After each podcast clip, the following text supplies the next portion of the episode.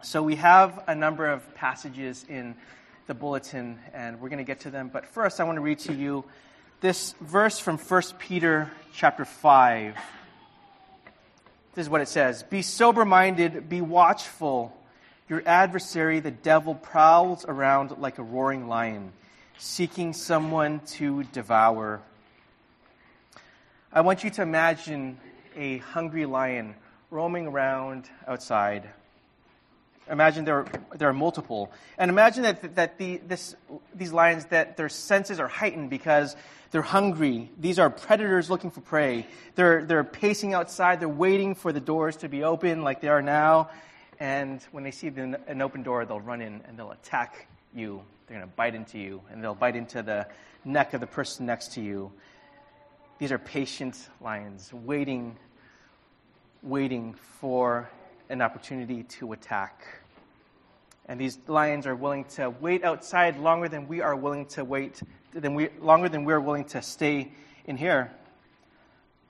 Now, if this were true, if we had lions outside waiting to attack us, I think we'd all be in defensive mode. We wouldn't let our guard down.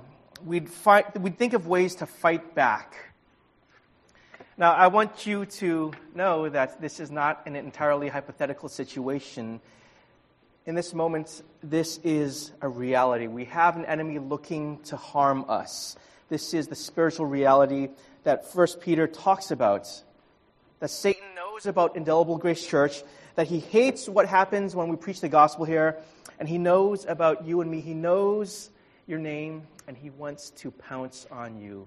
This is our adversary, the devil, roaring, prowling around like a roaring lion, seeking you to devour. He wants to attack us, he wants us to die.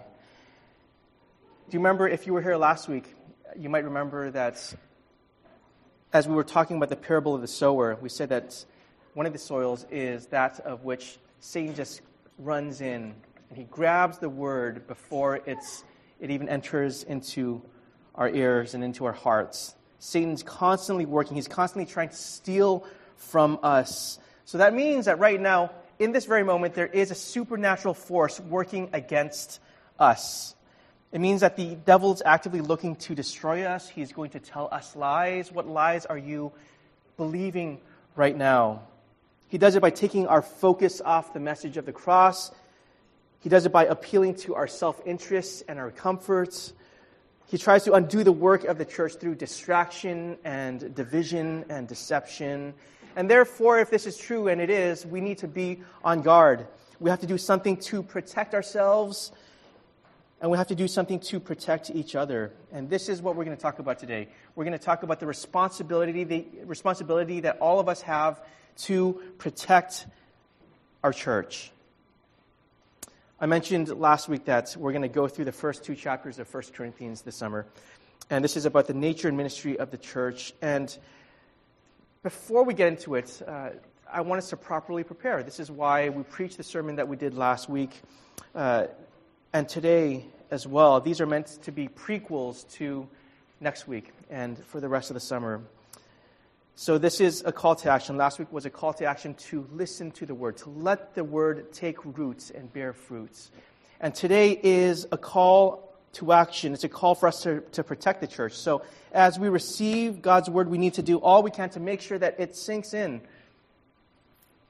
not just in ourselves, but in the lives of everyone that we are worshiping with, everyone who considers Indelible Grace Church their home. So, if you've ever been around gardening or just uh, plants. You may have seen gardens that have fences built around them. It's to protect the, the, the shrubbery and the plants inside the garden. And this is what the fencing does it, it, it serves its purpose by protecting what is inside the garden so that what is inside the garden can grow and flourish and be beautiful. And I want us right now to imagine all of us being this fence around the garden for each other. The word has taken roots by the grace of God, and we're all responsible for making sure that this is an environment that the word can grow in. So you'll notice that there are several passages in our bulletin today. Uh, we're going to go through all of them, but I want us to anchor our morning on this passage in 1 Corinthians 3:16. And this is at the top of the page. Listen as we read. Do you not know that you are God's temple and that God's Spirit dwells in you? If anyone destroys God's temple, God will destroy him. For God's temple is holy, and you are that temple. This is the Word of God. So, this passage was written to the Corinthian church, which was, if you've ever studied the books of 1st and 2nd Corinthians, you'll know that the Corinthian church was really, really messed up. There were divisions, people were suing each other, there was flagrant immorality. People were getting drunk during communion. So, this is the type of church the Corinthian church was. It was not a perfect church. If you had an option to go, you'd probably walk in for one Sunday and you'd walk out and say, I'm going to go to the church down the street. This is the type of church that the Corinthian church was. And yet, this was God's church. Paul says in this passage, the Spirit of God is living and active there. He speaks to the Corinthians as you, and in the original Greek, this is plural, meaning that this is directed not just to individuals, but to the entire church as a whole. To all the people who make up the church, this is speaking to them. So, to put this passage in context, Paul's telling the church that she's built on the foundation of Jesus Christ, and the temple is not just a physical building, but the temple is the church. The organization, this organism made up of all the believers. We're told elsewhere in the New Testament that we're all stones that make up the church. So everyone who believes, who follows Jesus, doesn't belong to a church. Everyone who believes in Jesus is the church. We are the church. And Paul says here in 1 Corinthians, he says, there are things that people can do to, to tear down the church. Individuals, these individual stones can be attacked. The temple can suffer through selfishness, through gossip, through neglect and laziness and false doctrine. Imagine someone taking a sledgehammer to a wall and hitting it and hitting it and hitting it. This is the imagery that Paul gives us here in 1 Corinthians. He says, you are destroying the church. You're taking a sledgehammer to the church if you do not protect it, if you do not watch out, if you yourself are not right. So that's what we should have in mind when Paul talks about destroying the church. Verse 17, he gives us this warning. If you destroy the church, God will destroy you. pay attention to the severity in this verse. God doesn't say that He's going to chastise you or rebuke you. God isn't going to discipline you if you destroy the church. God is going to destroy you. So there are two truths in this, in this passage. Number one, that the church is always under the threat of attack or is currently under attack. And number two, that God cares a lot about the church, so much so that he would destroy those who would seek to harm his church. So if God is serious about the welfare of the church, capital C, and also little c, indelible grace church, then we need to be as well. And if there is a threat to the church, we need to protect her. So today's message is primarily for members of Indelible Grace Church. You'll notice that we have one of the questions that we ask when you became a member of the church. This is the vow that we all took when we became members. This is the promise that we made. So, this is who this message is primarily for. But if you belong to another church, if you haven't committed to a church yet, uh, this is also for you. I hope that you'll take to heart what is being said. If you're not a member yet, I hope that this will be helpful to you as you consider being, becoming a part of this church. And for those of us who aren't able to connect to what's being said right now, for those of us who haven't followed Jesus yet, I want us to also look at what's being said here today. And as we look at it, that you'll get a sense of what the church is supposed to be like, that you'll get a sense of the beauty of the church, that God gave us instructions for how the church should be, and I want us to see his design, and I, and I want us to marvel at his design because it's not how we would design things, probably. And yet, God loves his beautiful church. He's given us instructions on how to care for her. So now let's look in your bulletin. We have the fourth membership vow. And this is the question if you became a member of IGC uh, ever, this is the question that we asked you. Do you promise to support Indelible Grace Church in its worship and work to the best of your ability? And if you answered yes, this is the promise that you made. This means that we give our resources, our time, and our finances, and our energy for the sake of the mission of the church. We're to serve in the ministries of the church. We're to take part in the activities. We're to invest in the lives of those in the church. We pray for the church. We correct and challenge each other in the church. When you made a promise, when you made this particular promise, this is what you said that you're going to support what we are doing here. And to kind of tweak it to go along with what we're talking about today, one of the ways we support Indelible Grace Church in its work and worship is by protecting her. So let me rephrase the question just slightly. I'll ask it again, but with one just with just one different word. Do you promise to protect Indelible Grace Church in its worship and work to the best of your ability? Now, if you can answer yes, then I want us to think about what that looks like practically. There are a number of ways, and we'll talk about two ways in which we do that. Two ways in which we protect Indelible Grace Church. The first is by protecting our own faith, and then protecting the faith of others. And I'll kind of pull our a, a 2.5 point uh, into uh, this protecting each other aspect, but I'll, I'll get to that later. So the first thing is we have to protect our own faith. We have this passage from Luke 22. This is Jesus speaking to Simon Peter. Simon, Simon, behold, Satan demanded to have you that he might sift you like wheat. But I have prayed for you that your faith may not fail. And when you have turned again, strengthen your brothers. So, this is Jesus speaking to Simon Peter the night before his crucifixion.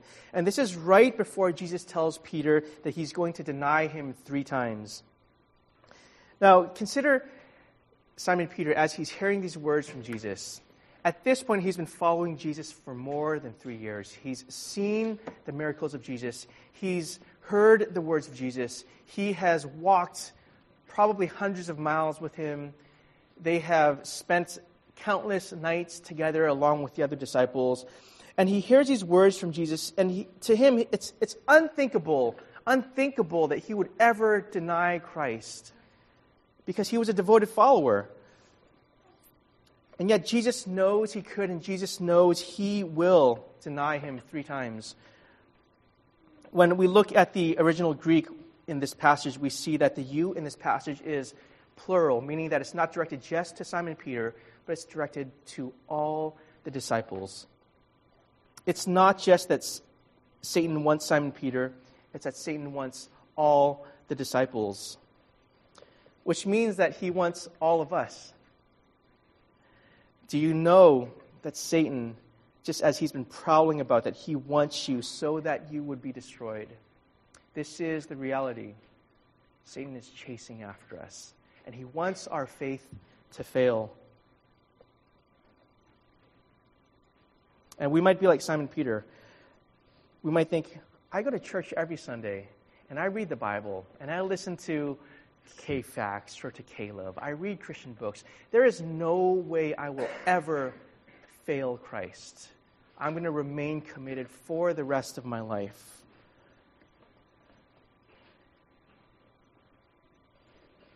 But we're warned in 1 Corinthians 10, it says this Therefore, let anyone who thinks that he stands take heed lest he fall. Let anyone who thinks that he stands take heed lest he fall. The threat of falling away is very real for every single one of us, even to people like Simon Peter, who never thought that he could turn his back on Christ. And he did that not once, not two times, but three times. So we're given this imagery of wheat being sifted in this passage. To sift, if you've ever looked at uh, what farmers do, one of the primitive ways that they sift wheat is they remove the chaff by putting wheat into a sieve. And farmers, they would, they would shake this back and forth until the chaff of the wheat fell off. So the chaff falls out of the sieve and the wheat stays in. And this is the imagery that's given to us in this passage. And Jesus says, Satan wants to sift you like wheat. And, which means that Satan wants to shake us completely through the sieve, back and forth, back and forth, until not just the chaff, but that we ourselves fall through the sieve, through the holes, so that there's nothing left of us. This is the failure of faith. Now, notice how Jesus demand, words the, act, the, the action here. Satan demanded, meaning that Satan first needs to get permission from God, which means that Satan doesn't cause all the trouble in our lives, but it does mean that he can influence how we respond to the trouble. Trouble itself can be an amazing gift. Do you remember one of the, the promise that Jesus gives in John 16? In this world you will have tribulation. It's a promise that we're all going to go through trouble. This is not just the work of Satan. Sometimes trouble and pain is a gift to us. But how we respond, Satan says, let me see what I can do with their response. Let me see what I can do with their attitude. Satan influences us by way of lies and distractions. So, what are some of the things that can cause our faith to fail? The Bible is very clear about some of these things. If you chase after riches, this is the perfect opportunity for Satan to cause you to fail. If we forget the gospel, if we are suffering with the wrong attitude, if we are bitter and angry, if we're isolated, if we feel condemned, these are the things that Satan uses to destroy us. So we have to protect our own faith by being vigilant and fighting for what's true. So, if Satan were to use greed, what are you going to do with that greed in your hearts? You have to be content with what you have. Do you remember that verse that says, Godliness with contentment is great gain. Be generous and give sacrificially. Invest in people and worthy causes rather than putting your hope in stocks and crypto and real estate. How do you respond when suffering and troubles come? How do you respond to that? This is one of the main things that Satan uses to cause our faith to fail. We respond by preaching to ourselves, by reminding ourselves of God's promises. We, instead of running away and cursing God, we turn to Him. We press further into Jesus. Jesus, who is the man of sorrows, who identifies with us fully and completely, who suffers along with us. And we endure with hope, knowing that His grace is sufficient for us. What about when we feel guilt? Jesus, or Satan uses guilt to cause our faith to fail. Instead of feeling condemnation and guilt, we look to Jesus. We believe the truth that there is no condemnation for those who are in Him.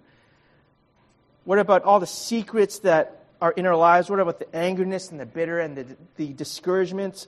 What do we do? We have to find people that we can trust, people that we can let into our lives, who can lovingly challenge us. We expose ourselves to others and we confess. So we become a part of a community. This is what we need to do to counteract the isolation and the secrets in our lives. We can read the Psalms, which help us express our emotions, and then we look to God for healing.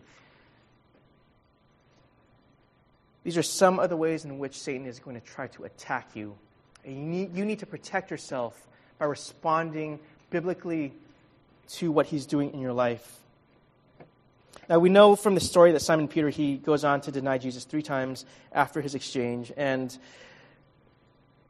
the good news is that that's not the end of the story. We also know that after he denied Christ three times, he was restored fully.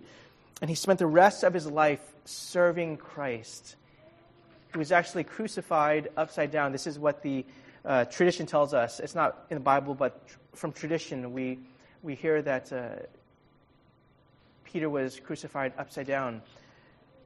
He spent his whole life serving Christ. And this has got to be such an encouragement to us.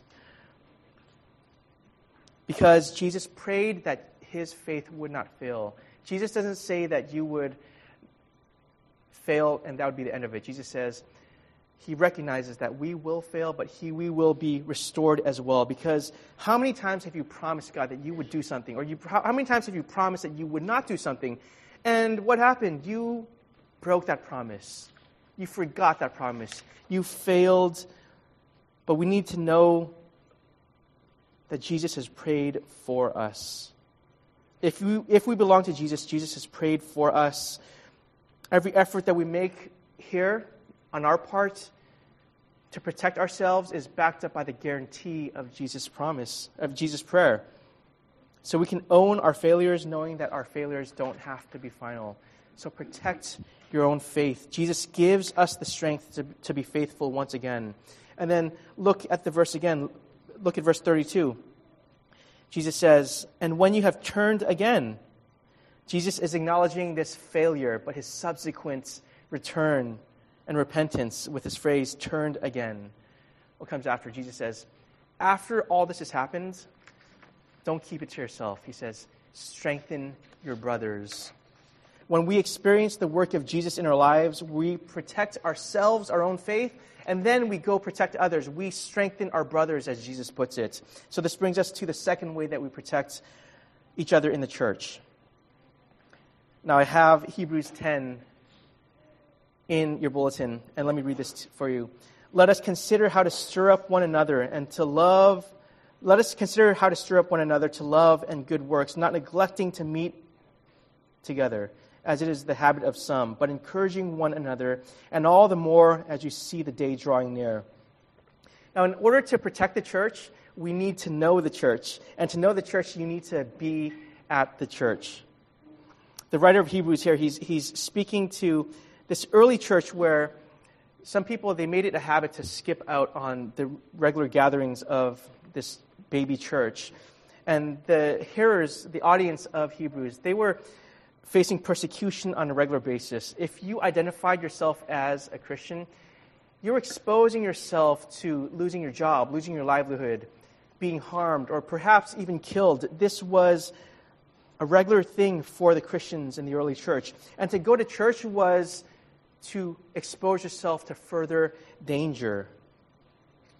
And still, the author of Hebrews, he says, despite all these things, keep going. Keep being a part of your church. Keep going because why? You need each other to stir each other up, to encourage each other, to support each other. And this is the same for us, that we need each other. So I know it's difficult for some of us to make it to church every week. I know that some of you guys have to move 20 different things to be here on Sundays, and I so appreciate that. I, I so appreciate those of us who, who come faithfully. And I know it's hard, especially for those who might have children or jobs that take away from time on Sundays or other commitments. And this is something that I get. We, we, all, we all get that it's difficult to be a part of our gatherings sometimes. But we also, I also know that sometimes we just don't feel like coming because I said last week, um, on a regular basis, I don't feel like coming to church. It's uh, like Marshawn Lynch. I'm just here so I don't get fined. That's sometimes my. Uh, that's not what I think, but someone might think that. But this is a reality. Sometimes we just don't feel like coming to church. We don't click with other people. We're not inspired by the preaching. The facilities aren't the best. It's really hot in here. I'm sweating underneath this. There are more exciting things to do on Sunday. And this I get as well because I feel it. You probably have felt it at one time or another. But what if I told you that you don't come to church for yourself? What if that's what I told you? You come because other people need you here. You come because other people need to hear your singing. They need to hear you speaking words of encouragement. Other people need to see you listening to the sermon being preached. Other people need you, your weak faith because their faith is even weaker. And you need them as well. You need them to encourage you and challenge you to make you uncomfortable. And I listed all these different reasons why we might not want to come on Sundays or to our community group during the week or to whatever other gathering there is. We all have dozens of reasons. But, but, I have with me the church member list. And on this list are 157 people, 128 members, and 29 communicant children. You might have dozens of reasons not to come to church, but I can give you 157 people, 157 reasons to come. I could name the names, or you could just look around you. The reason why you need to be at church on Sundays is because of the people next to you. Not because you want to be comfort, comfortable or inspired, but because we need each other. These are the reasons why we need to come. This is the reason why I need to be here. So we need to be a regular part of community for their sake and also for our sake. And this is how we protect the church by knowing the church. And as we deliberately invest in the life of this community, we get to know the stories of each other. We learn how to care for each other. We learn how to, how to love each other. And in time, this might take months. Most likely, it's going to take years. But in time, we'll understand why the writer of Hebrews wrote Hebrews chapter 10 do not forsake the assembling of the saints. And this is the posture that we all need to take at IGC. And if this is our posture, this is amazing things will happen. Do you remember the passage from last week? Jesus says that those, when the soil fell in good soil, when the words fell in good soil, it yielded 30 fold and 60 fold and 100 fold. Can you imagine that in time, everything that we see here at, at Indelible Grace Church will multiply by 30 times or 100 times. Jesus says that can happen. So, what are some of the ways that we can protect the church? I'm going to give us some practical ways. Number one, we protect the doctrine of the church. Now, we are in a denomination that kind of prides itself on theological correctness but it doesn't matter what church you're part of, it doesn't matter what denomination, false doctrine can creep in. In, Berean, in, in Acts chapter 17, we're given the example of the Bereans. They heard the word from the apostles, and then what did they do? The scriptures tell us in Acts 17 daily, they searched the scripture to make sure that what was being taught was aligned with what God's word was being taught, to make sure that what's being said is true. So you protect the church by protecting the doctrine of the church, which means that we ourselves need to know the truth. I hope that you guys are reading your Bible during the week. I hope that you guys are finding resources to equip yourself. And I hope that if I or Pastor Michael or someone else were to speak something that is questionable, I hope that you'll approach us and say, hey, I'm not sure where you found that. Can you show me? Because we need correction as well if we speak untruth. We protect the doctrine of the church when we see someone believing something contrary to Scripture. And this is something that is such a danger to us because there's such bad teaching out there, but we don't know it's bad because there's a lot of truth mixed in with it. I'm on YouTube, I watch things from other churches, I listen to sermons from other churches. I listen to music from certain organizations, and you have to be careful because there's such untruth in these piles of truth. So we need to protect the church by protecting the doctrine of the church. When we see someone believing something contrary to Scripture, we need to challenge them lovingly, which means that we need to know God's word first. Another way that we can protect the church is by protecting or guarding the mission of the church. So, what is the vision of IGC? We want to follow Jesus and help others follow Jesus. And this means, in order for us to make disciples, we need to be really intentional about our time with each other. We need to be intentional about our relationships. Which means that we need to be inquisitive and ask questions of other people that we may not feel so comfortable asking, hey, what's going on in this area of your life? And we, they might say, I don't want you to touch that area of my life, which means that you need to touch that area of their life we need to also intrude into, allow others to intrude into our private lives. If you want to be a disciple of Jesus that helps others follow Jesus, you need to expose yourself. We need to guard the time in our gatherings. So when we come together on Sundays, it can't just be social. There is a social aspect to everything that we do, and I hope that we continue to do that because we are social creatures and we have a social outlet.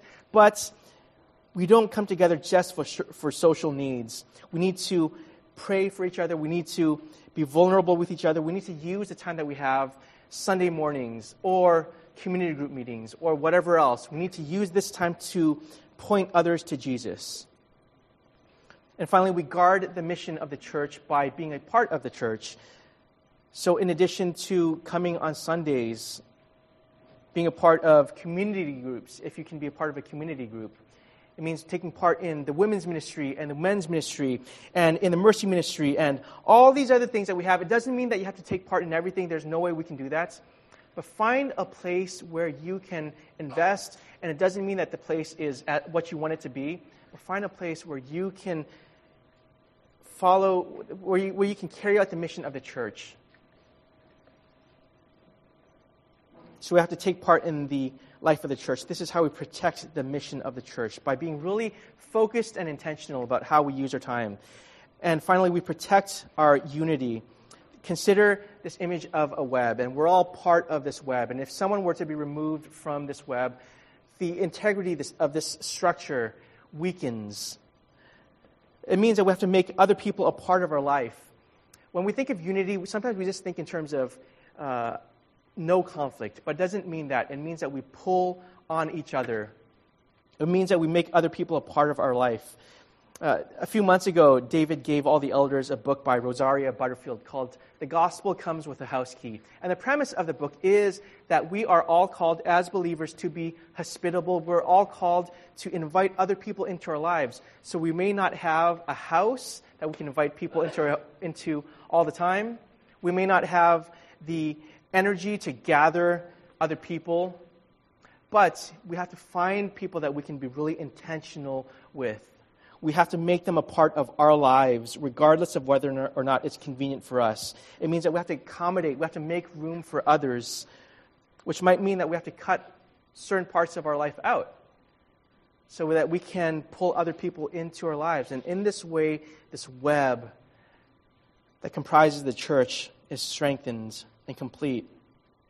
We protect our unity by speaking the truth and challenging each other. David is going to speak from Ephesians 4 in, uh, toward the end of the summer. Uh, he's going to spend an entire sermon, so I won't uh, say everything, but we need to speak the truth and challenge each other because what brings us together is not ultimately our shared interests, it's the gospel. And we need to challenge each other with the gospel. Let that be the thing that unites us. And finally, we protect the unity of the church when there is conflict. So, if there's conflict in the church, we need to seek unity even in disagreements, which means that when we are in conflict, we honor the other person, we respect the other person, we try to understand them. We don't destroy the other person, we don't try to tell them, I told you so, but we say, let's come to some common ground. It may not mean that we can solve everything right away, but we have to protect the unity of the church by honoring and respecting each other when there is disagreements. So these are the ways in which we protect the church. And finally, we protect, protect the church by caring for each other. And right now, I'm going to focus on caring for the leaders of the church, by protecting the ministry of the leaders of the church. Look at Acts chapter 6. Now, in these days, when the disciples were increasing in number, a complaint by the Hellenists arose against the Hebrews because their widows were being neglected in the daily distribution. And the twelve summoned the full number of the disciples and said, It is not right that we should give up preaching the word of God to serve tables. Therefore, brothers, pick out from among you seven men of good repute, full of the Spirit and of wisdom, whom we will appoint to this duty but we will devote ourselves to prayer and to the ministry of the word. When I read this passage, I'm sometimes a little bit uncomfortable because as a leader of the church, as someone who has a little bit more visibility, it seems kind of self serving to say, I want you to do this. Uh, I, I, mentioned last week that I was a part of a church in Southern California, and I was part of that church for three years. And I was part of the setup team, which meant that every morning at 8 a.m., uh, I'd go with someone to the storage units, and then we would drive to the church, and we'd set up for an hour and a half. Um, it, was, it was a big production, and um, I remember one time I was, I was carrying. Have you guys ever seen those truss rods that are, they, they, you can put like heavy things on them? It's maybe like 60, 70 pounds. Uh, and I was carrying this thing, and I was sweating, and I was setting it up, and the pastor of the church was just standing there talking to someone. And I remember feeling so annoyed because I could have used the help. But he didn't help. He was just talking to someone. But now I understand why. Because he was doing something that was his calling, was his task on that particular Sunday. And by serving in this way, I was allowing him to do what he needed to do. Now, when I talk about serving or protecting the leaders of the church, I know this sounds really self serving. Um, and I promise you, this is not my intent. It really makes me uncomfortable to talk about this. Uh, I don't want to talk about this because I don't want to seem like I'm complaining, but I'm speaking with the authority of Scripture right now. So I, that's what I'm going to go on. If, if anything, as I share this, I want you to know I'm sharing this because I'm not as talented or capable as I wish I was, as I could be. I wish I could carry the weight of every ministry on my shoulders, but I can't. So this passage from Acts, it gives us the account of the ministry of the apostles in the early church. And as the church grew, they realized they couldn't do everything. So they asked those in the church, it says here in this passage, they, they called together all the disciples and they asked them to identify specific people that could carry out the task for caring for the widows in the church. It's not because these leaders were not willing or able I'm sure they would have loved to continue to do that. But it was because it was their primary responsibility in that context to preach and to pray. And in order for them to do what they were, in order for them to be able to do what they had to do, they needed others in the church to step up and to carry the tasks. A few weeks ago, I was at the gym and I was doing bench presses with my 10 pound weights, and I saw uh, there was there was a guy next to me, and you've seen these guys before. They're really like, like I don't know what they do besides go to the gym because they've got these perfect V-shaped torsos and they're bulging muscles, and they wear those like slinky shirts that aren't really shirts, and I don't know why they wear them, but it's so people like me can can go, wow, that's you, you spend a lot of time in the gym. So here's this guy. He uh, he lays down and he has I don't know how how many pounds he had on his on his barbell, um, he, he sets himself up, and I notice he has a friend with his phone pointing at him. And I know he's doing it for Instagram, so people can be impressed by what he, he's doing. And um, he, the guy says, Are you ready? He says, I'm ready. Uh, he brings the bar down, and he brings it to his chest, and then he pushes it up by a couple inches, and then it falls on his, on his, on his chest and on his neck and some guys run immediately to help him out. Uh, if they didn't, he would have died. And I was like, I've heard about this happening, and now I'm so excited I get to actually see it. And so, like the guy with the uh, with with the, with the phone goes, "Should I stop recording now?" now he was, and then he made excuses like, "I can do this. I can do this. Uh, I just like I'm not feeling it today, but I know that I can do this." And I, I, as I was thinking about this, I was reflecting, and, and I think that God was saying something to me. God is saying something to maybe perhaps to us that we often look to people in the church to carry the weight of everything. And we think that maybe it's they're capable and I'm going to let them do it. And it seems like they've done it before and I can just watch them and observe them and be impressed by all that they can do. But this is not why the church exists. The church doesn't exist so that you could put your focus on me or on Pastor Michael or anyone else. The church exists for the mission of Jesus, which means that the mission of Jesus is spread out among all the people. So the leaders can't carry the heavy weight of ministry while everyone else just watches them. We need to realize that the leaders can't do everything. Uh, I'm going to, this is, I, I've, I went back and forth all week debating whether or not I should tell the story, but I'm going to tell the story in hopes that it will give us uh, some concrete examples on how we can serve the leaders of the church, not just me, but everyone who serves in any position in this church. So here's the example uh, from one of the bad Sundays a few years ago. So I, I, arrived early to church on Sunday to help set up, and um, there were a few other people there. And I was doing something and I had a disagreement on, with someone about how to do it, and we started getting frustrated at each other. And then we started yelling at each other in front of other people. This was during setup. And then an hour later, I preached. Do you think that the church was served as well as it could have been that Sunday? I wasn't able to focus. I had this awful attitude. I had so many things on my mind, and I got frustrated, and I started yelling at someone in the church. Now, do you think that this served the church well when there are people who are doing a million things when they can't? Or to ask a broader question for all of us, does it do any good for IGC to have leaders who think that they can do everything? I'm so thankful that there are people in this church who have sacrificed to be a part of their ministry. What, for example, uh, one of the things I'm super thankful for now is we have a teardown team. And um, this is one of the super practical ways that has done so much for me and for some of the other leaders after service.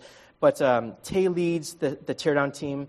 And um, it seems like such a small thing, but I can't tell you how much of a mental burden it takes off of me on Sunday mornings to know that someone's taking ownership of this aspect. Because in the past, I would, if I saw something needed to be done, I would just, I'd go under the, uh, the, the stage and I'd pull out the racks and I'd, whatever I could do.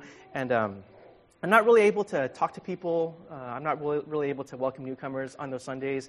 And in the past, when I did do that, I would feel guilty that there's stuff that needs to be done. But now I don't have to worry about that because someone has taken ownership of that aspect. I'm not the only one. There are so many other people that this has been a relief for them as well. So, this is an example of my own time being protected so that I can do what I've been tasked to do on Sunday mornings. This is an example of the principle of godly delegation that we see in Acts 6. It's not just for me, but for Pastor Michael and the elders and for all the leaders of the church. We have, uh, I have a list of things that people have done uh, that I can't, it's countless. People that sacrifice so much. I'm not going to, for the sake of time, I'm not going to go through all of them.